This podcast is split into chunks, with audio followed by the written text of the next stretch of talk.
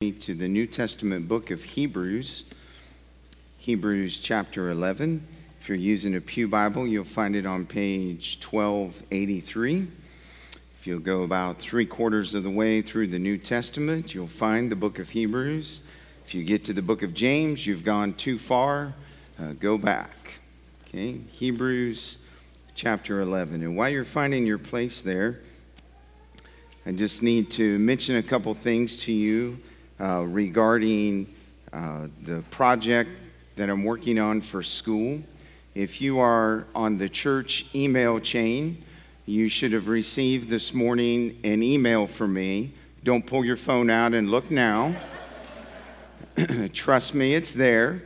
Uh, there is a cover letter and a link to the survey that I need you to fill out and I need you to fill that out before next Sunday. And then if you just follow the link, it'll walk you right through. It'll take you about 10 minutes uh, to do that. And once you're finished, it'll automatically submit it.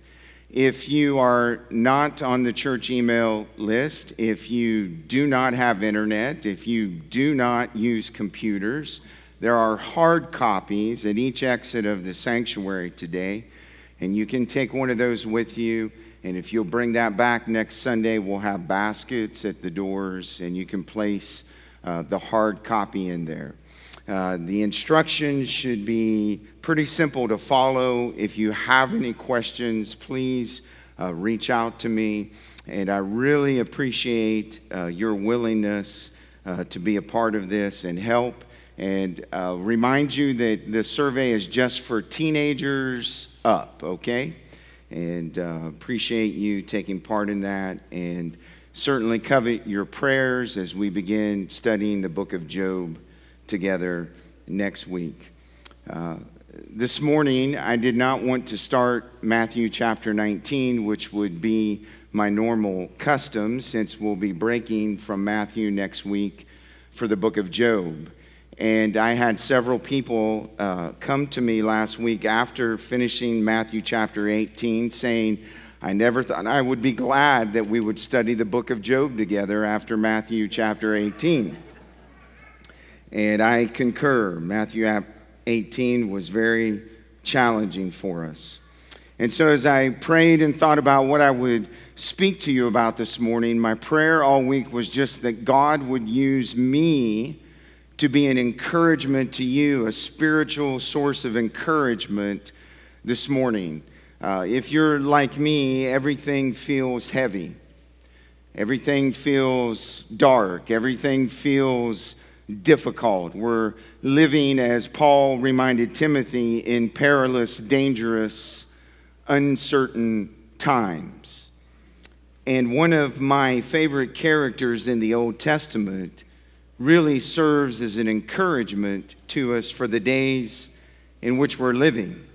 And so this morning we're going to think about Noah. And I want to speak for a few minutes on this subject a warning concerning events unseen. So if you'll turn with me to Hebrews chapter 11, we're going to look at one verse only, verse number 7. And this is what the Bible says about Noah. by faith, Noah, being warned by God concerning events as yet unseen, in reverent fear, constructed an ark for the saving of his household. And by this, he condemned the world and became an heir of the righteousness that comes by faith.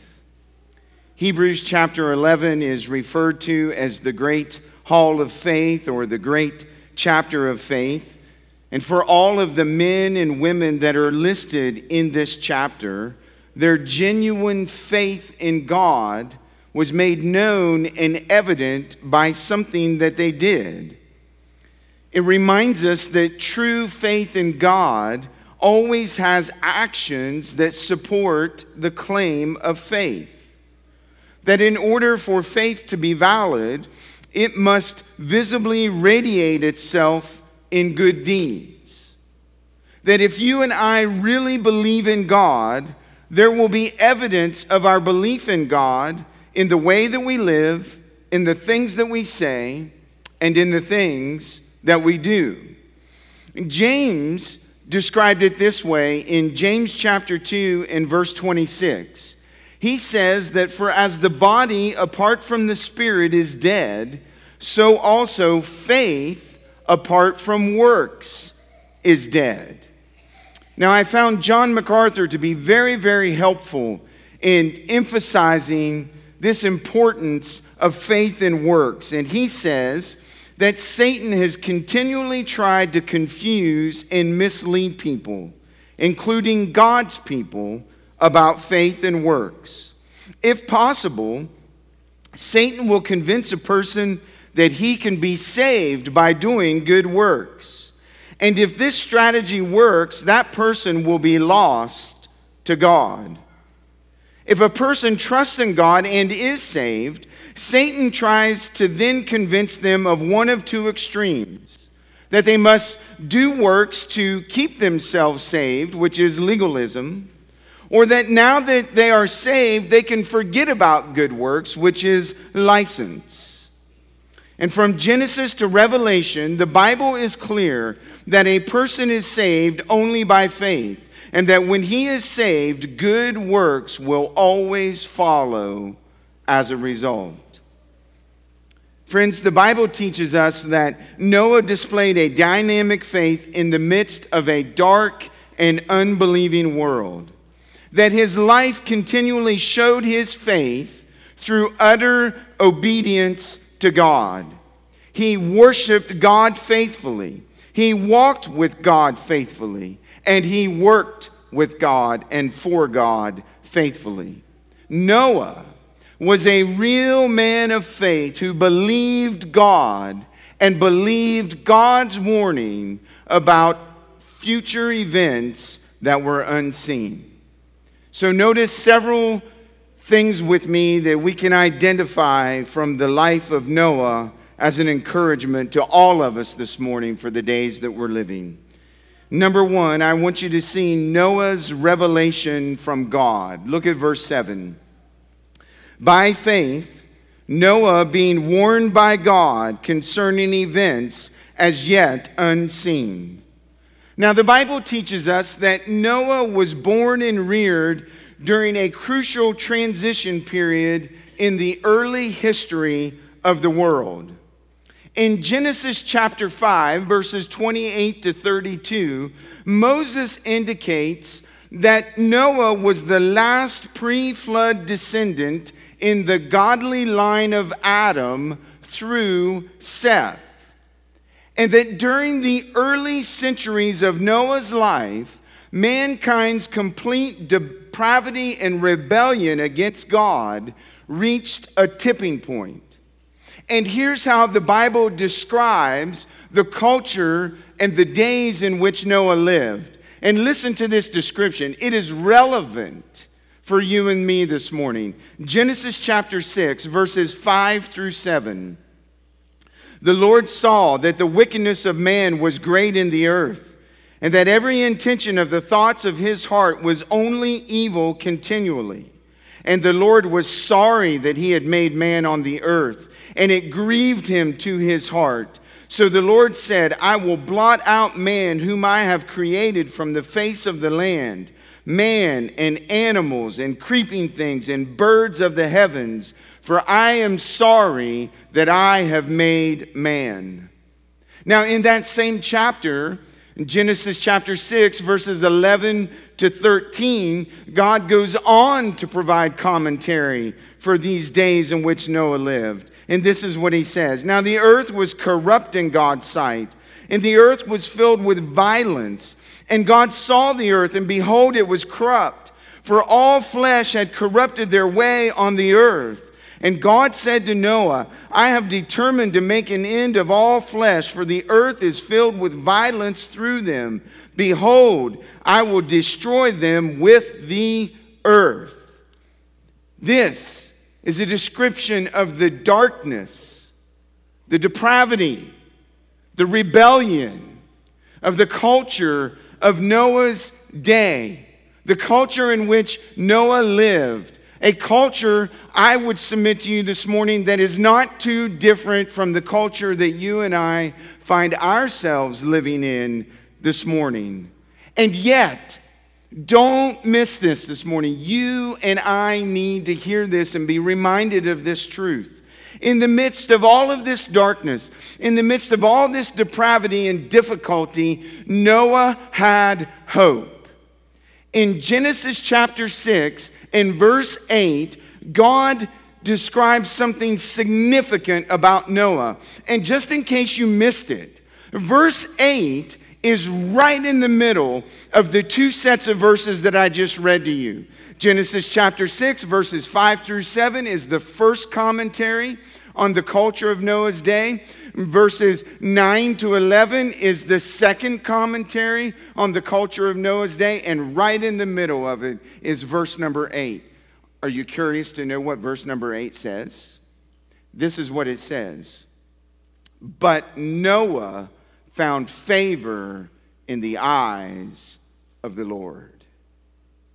The word favor literally translates grace. In the midst of darkness, in the midst of depravity, in the midst of wickedness, in the midst of everyone going their own way, doing what they think is best, the Bible says that Noah found grace from God.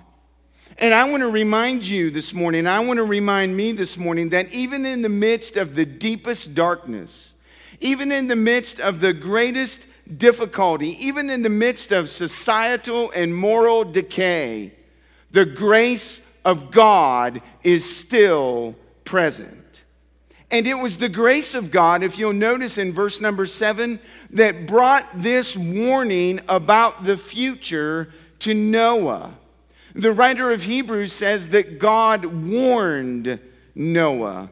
The word warned means it was literally an authoritative command from God. And the Bible says in verse number seven that by faith, when God warned Noah with this authoritative command, Noah believed what God had to say. And notice in verse number seven that this warning that God gave Noah was about events that were coming in the future that Noah had never seen. And yet, even though Noah didn't see it with his physical eyes, he believed it and saw it with his eyes of faith. By faith, he believed God's warning. And that's what faith does. Faith hears the Word of God, and faith believes the Word of God. And faith believes it with so much certainty that it makes the promise of the Word of God present so that a believer actually sees it and rests in what God is saying through His Word, even though he can't physically see it. That is faith. It's exactly the definition of faith that the writer of Hebrews gives in the very first verse of this chapter. Do you see it? Now, faith is the conviction of things not seen. You are convicted that this is going to be a reality even though you can't see it. Faith. Well, what was Noah's faith like? Well, Noah believed God's warning. This is what he believed. This is what the Bible teaches. Listen carefully. He believed that there was going to be a global flood. He believed that the earth's population was going to be destroyed by the flood. He believed that he and his family, based on the promise of God, would be rescued from the flood. And he believed that he would build an ark. By faith, Noah saw torrential rains that led to a terrible mountain of water that covered the entire earth and destroyed everything and everyone that was not in the ark. By faith, He saw an immense ark of gopher wood, the work of his hands, rising above the water, bringing deliverance to he and his family who were inside the ark. He believed God's word concerning the future, even though he couldn't see it. He found grace.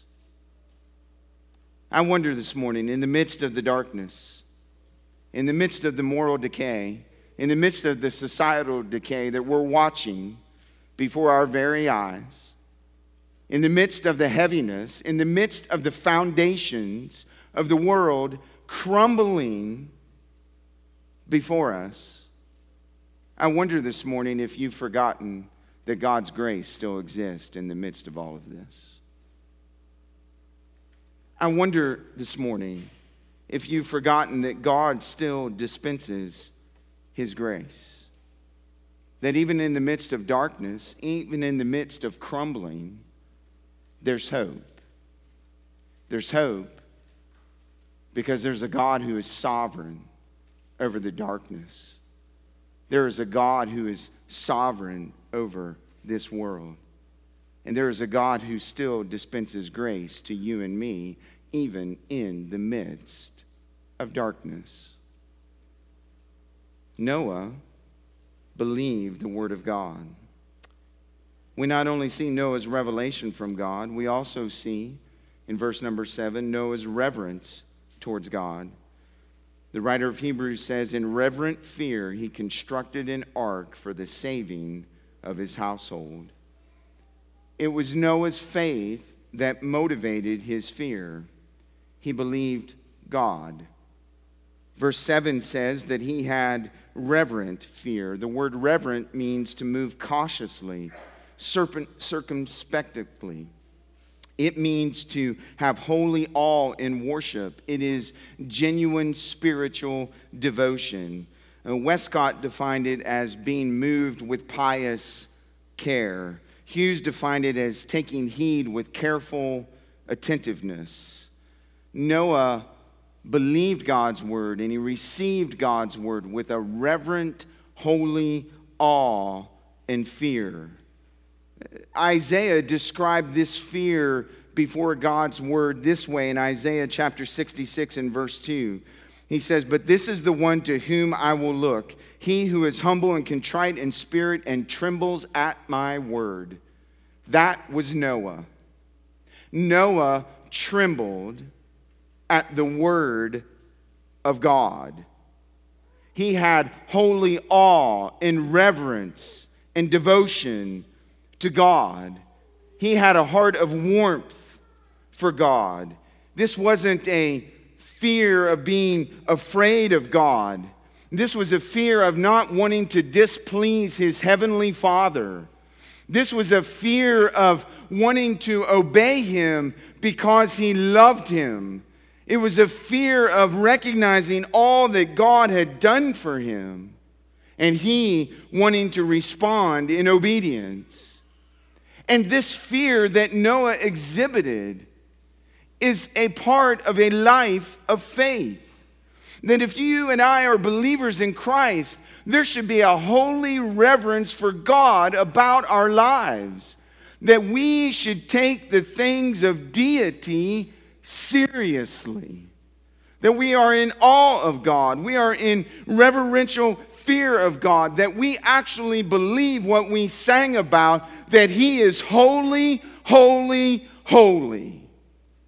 And that if He says something is going to take place in the future, we believe that it will. And Noah was that kind of man. Noah was moved with awe. He was moved with fear. He was moved with respect and reverence towards God. And friends, I would say to you this morning, by way of encouragement, if there was ever a day, if there was ever a time when you and I needed to live reverentially in fear and awe of the God of the universe, it's now. It's now. When the rest of the world is shaking its fist at God, you and I should be bowing in reverence and submission and humility before God. And that's what Noah did. He believed God's word and he responded in reverent fear and awe.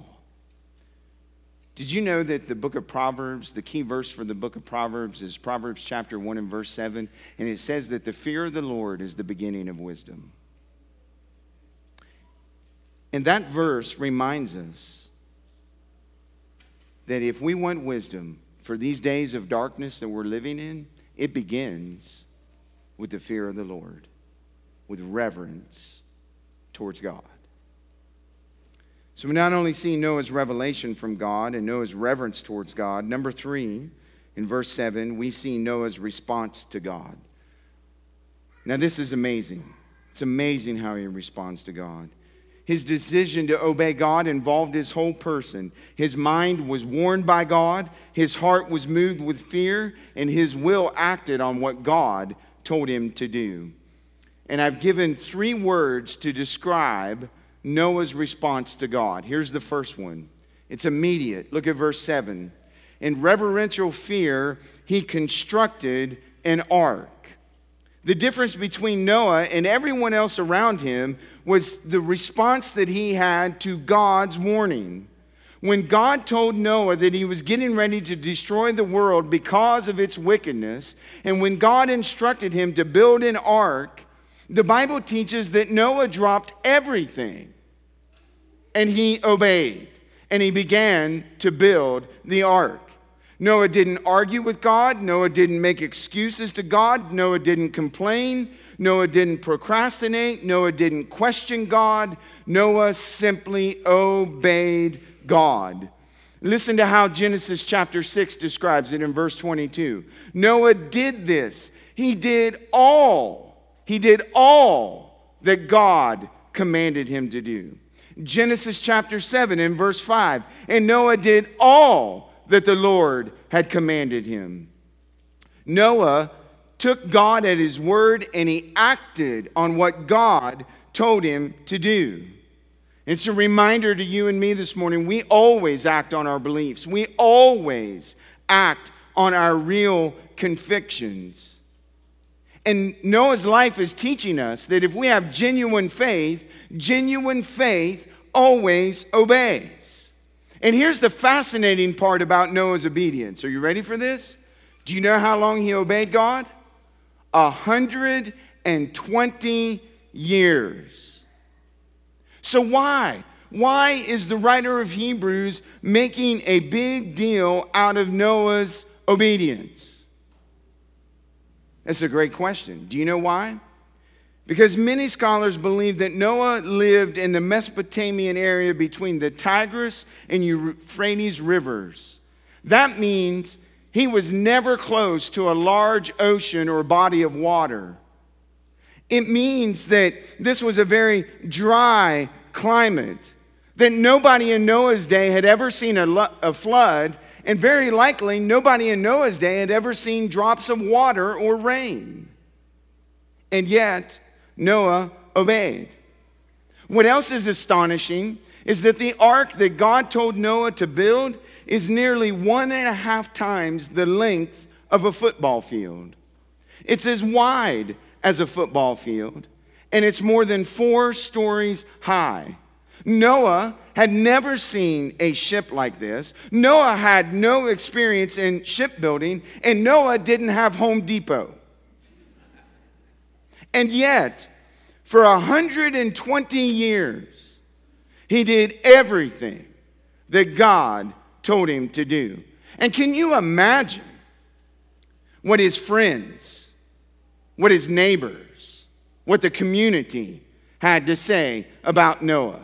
Can you imagine the guys leaving the coal mine, walking by Noah's work site where he's building the ark and making fun of him and laughing at him and calling him a fool. Can you imagine the hospital workers leaving the hospital and on their way home they say, Let's go this route and drive by where that old fool Noah is building that boat?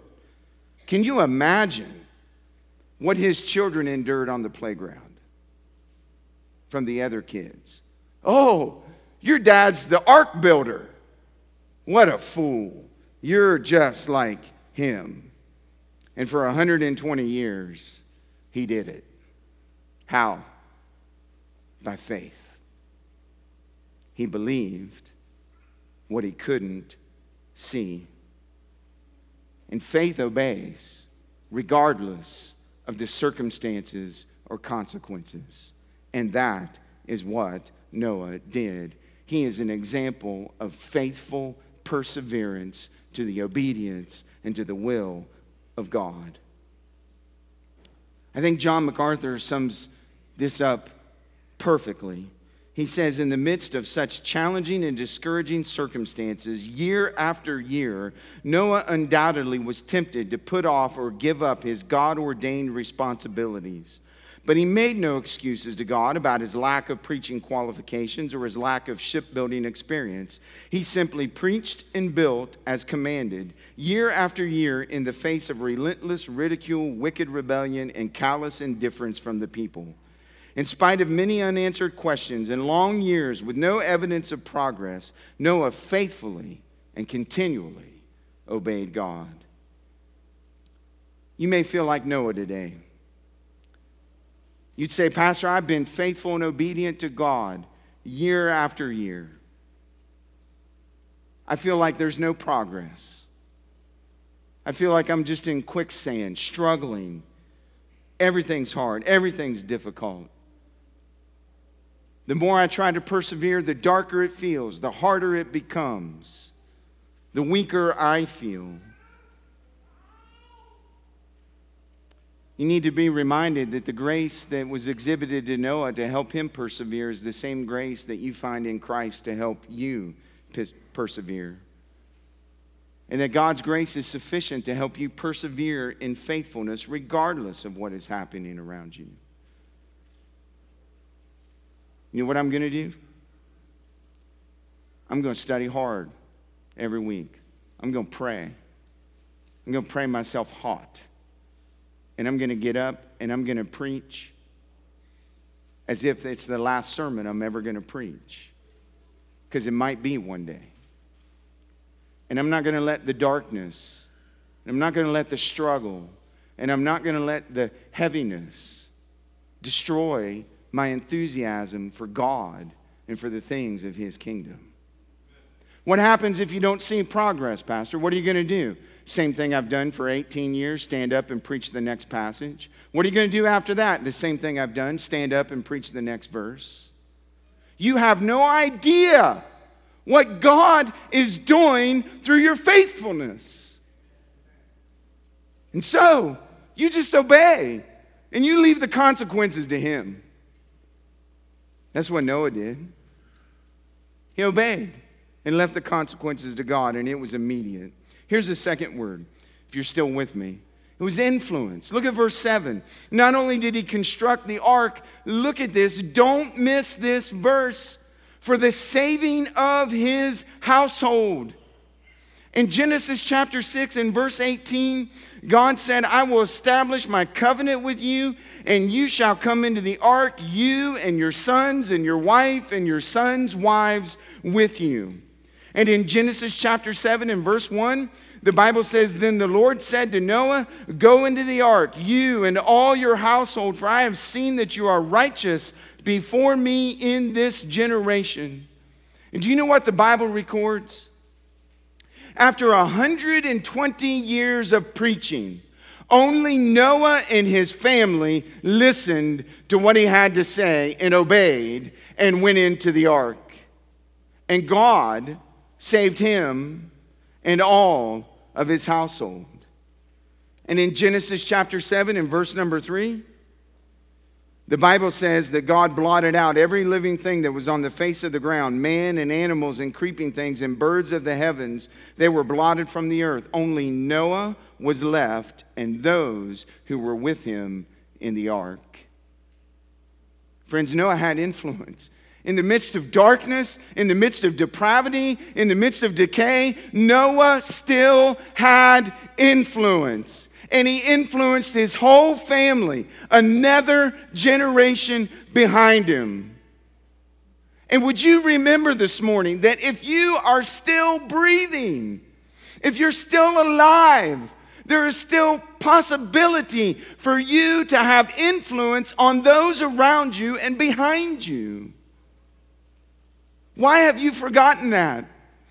Why have you allowed this world to make you think you can't make a difference? To make you think you've got no influence? To make you think that you're through?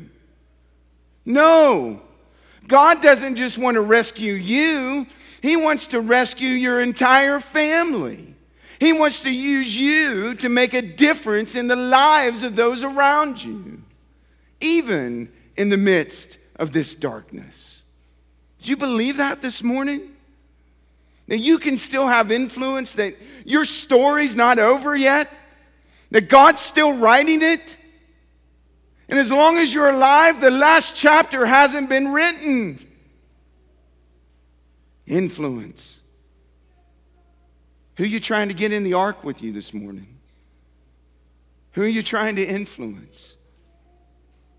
Here's my favorite word. Here's the third word if you're still following along image.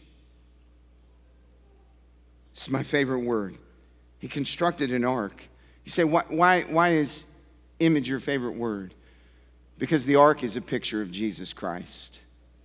The ark is a picture of salvation. Do you know what we find in the ark? The Bible says there was only one door and that every animal that went into the ark went in through the one door. And every human being that went in to the ark went in through the one door. From the snail to the hippopotamus, they all went in through the one door. And it's a picture of Jesus Christ in John chapter 14 and verse 6. When Jesus said, I am the way, the truth, and the life, no one comes to the Father, no one goes to heaven except through Christ. The ark is a picture of the salvation in Jesus Christ. Do you know what else the Bible tells us about the ark? The Bible tells us that it was covered inside and outside with pitch. P I T C H. You'll find that in the book of Genesis. And this word pitch has the same root word that we get for atonement. And the pitch kept the waters of judgment from going inside the ark to protect everyone that was inside the ark. And because it is a picture of atonement, it is a picture of the blood of Jesus Christ that was shed on the cross. And the ark is picturing that when you come to Jesus Christ for salvation, you are covered in his blood and you are saved from the judgment of God. The ark is a picture of Christ. Do you know what else the Bible tells us about the ark?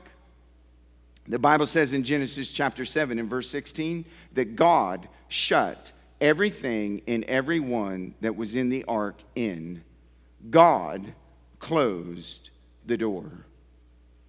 Means that God is sovereign over salvation, He's sovereign over rescuing you, and then He's calling you to Himself today. And God is the only one who can shut the door when the opportunity for salvation is over. The ark is a picture of Christ. Now, listen to what I'm about to do. I normally don't like to read long quotes like this, but I found this old, old commentator on the ark, and what he described was so powerful. I thought, well, I'll, I'll try to describe that myself. And I thought, nope, he just does it better. So I'm just going to read him.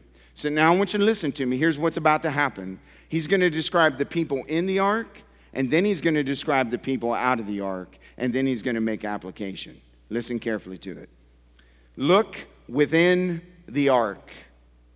There are prisoners there, and to the eye of sense, they are apparently shut up to die, but they are prisoners of hope. They have fled to a stronghold. They have that all around them through which no floods of wrath can penetrate. Their refuge is pitched within and without. It is well protected against the worst weather. And what an emblem is the pitch! the very word meaning propitiation or the covering of sins by sacrifice, of their complete security from every kind of terror, whether temporal or eternal, and from all risk of perishing either here or hereafter. They are covered in pitch, and they will never perish in the moment or after the moment, temporal or eternity. They have pitch on all sides of their new dwelling pitch within and pitch without. Pitch making it effectually a cover from the storm and a hiding place from the tempest. And this is what the sinner has in Jesus Christ. Friends, in darkness, if you're in the ark, you're covered. You're covered by the blood of Jesus. What can this world do to you? Except take your life, and you know what happens when that happens? God raises it up. Now, without of the ark. Listen, because what he's getting ready to describe is some in this room this morning. Listen to me. Look again without the ark. There are prisoners there too, spirits in prison, condemned criminals, confined in the lowest vaults of that frail fortress on which the waves of wrath are about to burst. Do you see them? These prisoners, all alive and joyous and affecting to pity the small company buried within the ark? Do you see them making merry and trying desperately to gamble and to make gain and to live their lives? Listen, look once more and listen. There's a lightning flash, a rising mighty noise. The flood comes. And which would you rather be? He asks. The ones in the ark or the ones outside of the ark? That's the question. Which would you rather be? Because through the building of the ark, God condemned and judged the world. Noah believed and trusted. It was immediate. He exercised influence. And the whole time he was picturing Christ. Well, the writer of Hebrews says in verse number seven that Noah rebuked the world. You see it? And through all of Noah's actions, the world was condemned. Now, let me be clear Noah wasn't a cantankerous curmudgeon sitting in front of the TV watching Fox News complaining about the ills of the world. That was not Noah.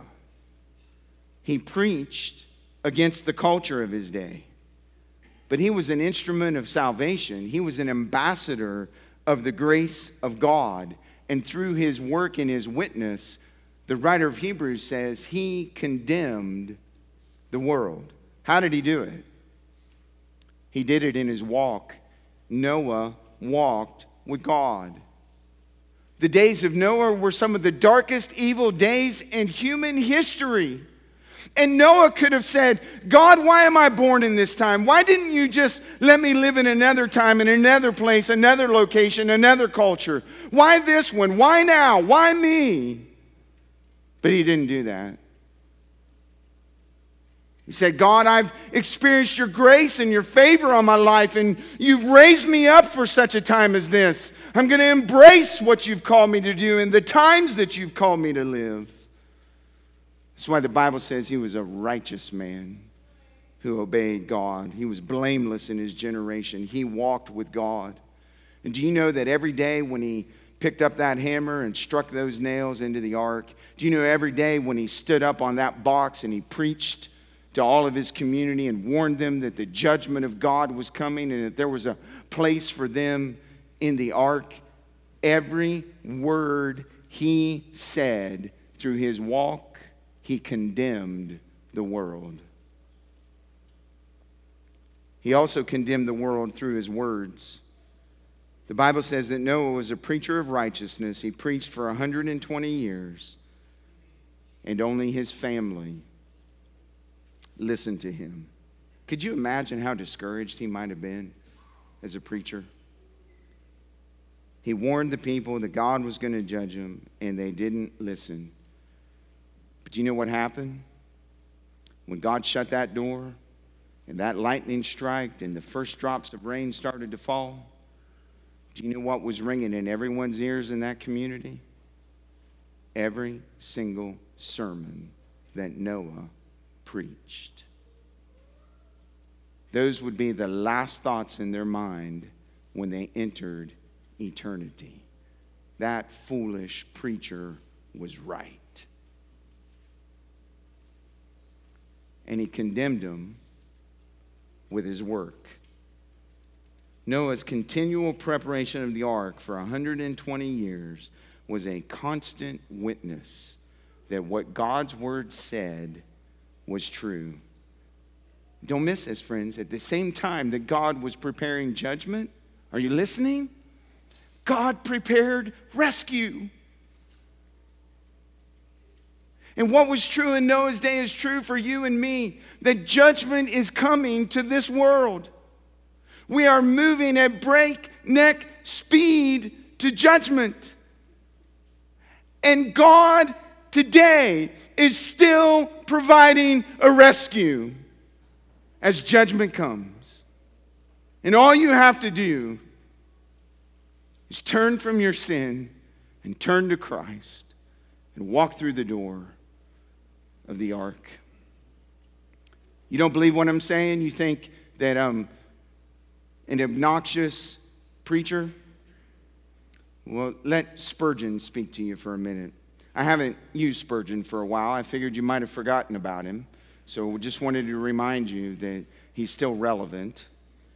He said, He who does not believe God will punish sin will not believe that he will pardon it through atoning blood. Many people are glad to hear about God's gracious promises, but want to hear nothing of his judgment. I charge you who profess the Lord not to be unbelieving with regard to the terrible threatenings of God to the ungodly. Believe the threat, even though it should chill your blood. Believe, though nature shrinks from the overwhelming doom. For if you do not believe, disbelieving God at one point will drive you to disbelieve God upon other points of revealed truth. You believe judgment is coming, friends? Do you believe that?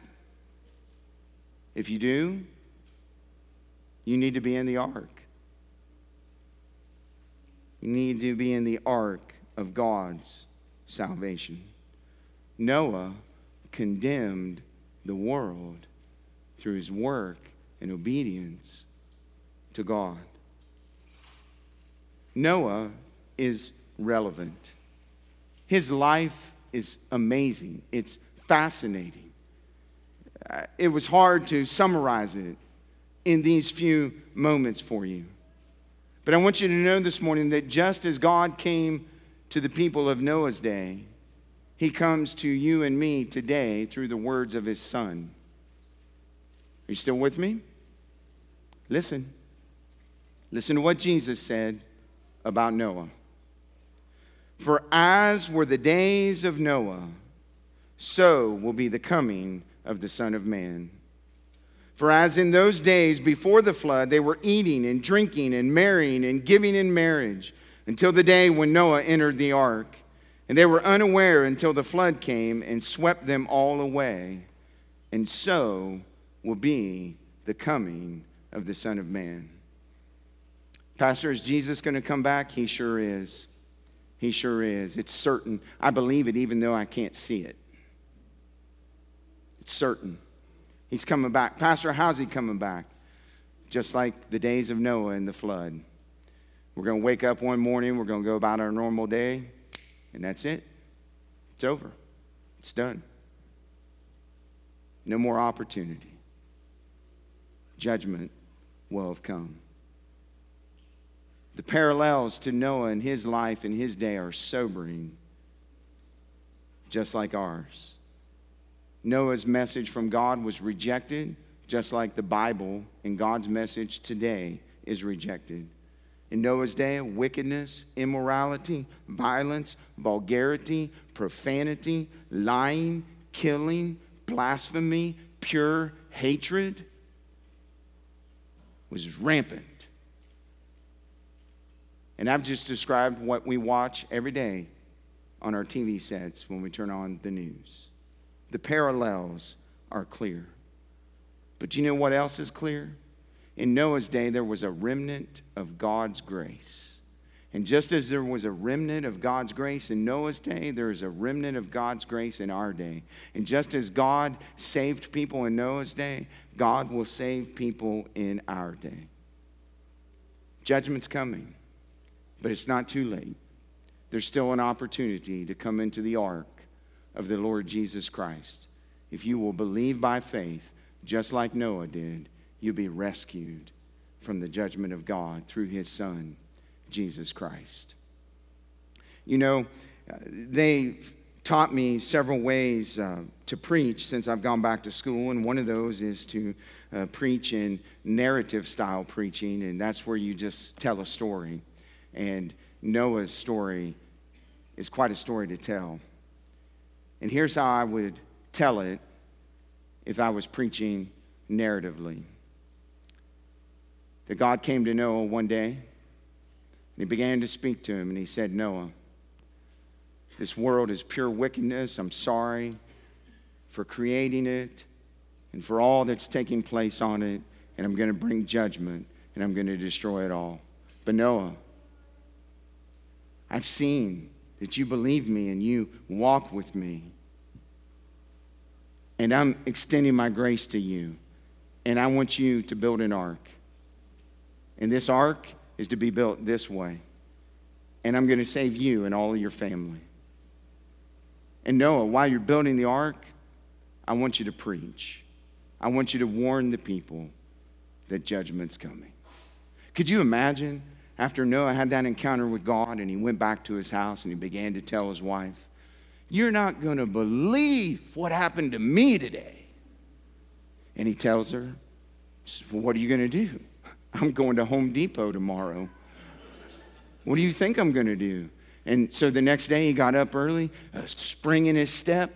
He went to Home Depot. He bought all the gopher wood they had in stock. And then he ordered more so he'd come back. And he went out and he found that place of land and he began to hammer and build that ark exactly the way God told him to. And when he wasn't building, he'd stand up on a little wooden box, and as the people would walk by, they'd say, What are you doing, Noah? Oh, I'm building an ark. Hey, listen, this thing's going to be huge. You're not going to believe it. And you need to come and you need to bring your family because God told me He's going to bring judgment on this world. He's going to destroy everything that isn't in the ark. Those old coal miners, those old hospital workers, those accountants, those computer programmers in Noah's day, you know what they said? Noah, you're a fool. You're silly, man. You've been drinking too much. You're not right. No, I'm telling you, man, just believe me. Look at what I'm doing. I wouldn't do this if it wasn't true. And this went on and on for 120 years. 120 years. Now let's fast forward 120 years. You with me? God comes to Noah again. That's what the Bible says. God came to him. You know what God said to him the second time? Noah, in seven days, the flood's coming. Seven days, Noah. Finish up. It's coming. Seven days. You thought he preached the first 120 years. Can you imagine what those last seven days of sermons were like? Fast forward with me again. It's the seventh day. Judgment's coming tomorrow. There he is. He's hammered the last nail. All of the animals are starting to make their way into the ark. His family's coming. All the provisions have been made. It's quitting time one last time. Noah's standing out there in front of the ark. Everybody's walking by him. Guys, there's room. There's room in the ark for you. Tomorrow's judgment day. He's coming. Won't you come to the ark? Won't you come to the ark? And one last time, everybody said, You're a fool. You're a fool to believe that. And they left. So Noah got all of his family, all the animals, all the provisions in the ark, and he went in. Are you listening? And God shut the door. Night came. One old guy was sitting at his table trying to eat dinner and he was playing with his food, and his wife said, How come you're not eating? Oh, I know why you're not eating. You went and listened to that preacher again. He scared you, he's got you all messed up. Why do you listen to that crazy guy? I told you to stay away from him. Dinner's over, it's time for bed. They're laying in bed, he can't sleep. And all of a sudden, raindrops start hitting the tin roof of his house. They get a little stronger, a little faster. He jumps out of bed. His wife says, What are you doing? Don't talk to me. Get dressed, get the kids. We're going to the ark. And so they leave their house and they're making their way to the ark, and now water is up to their ankles, and pretty soon it's up to their knees, and they're wading through the water. But they're not the only ones. They look around, and all of their neighbors are with them. And they're all trudging through the water to get to the ark. And they get there. Let us in, Noah, let us in. You remember, Noah's the discouraged preacher, right? Nobody's listened to him but his family. And Noah jumps up. They listened, they're here. And he tells his sons to come help him open the door. But he can't open it because God shut it. And when God shuts it, no man can open it. And that ark with Noah and all of his family rose above the flood. And everyone outside of the ark perished. Christian, won't you believe what you can't see and not be unmoved in these days? Have greater boldness because it's coming. Have real faith. Unbeliever, non Christian. What else is it going to take to convince you that what you hear in here every week is true? It's not too late for you to enter the ark, but one day it will be. And you'll be left outside in the flood of the judgment of God. And there's only one thing that can save you from God's judgment the blood of Jesus Christ. So if you don't know Christ today, I'd encourage you to turn from your sins and trust Him as your Savior. Let's pray.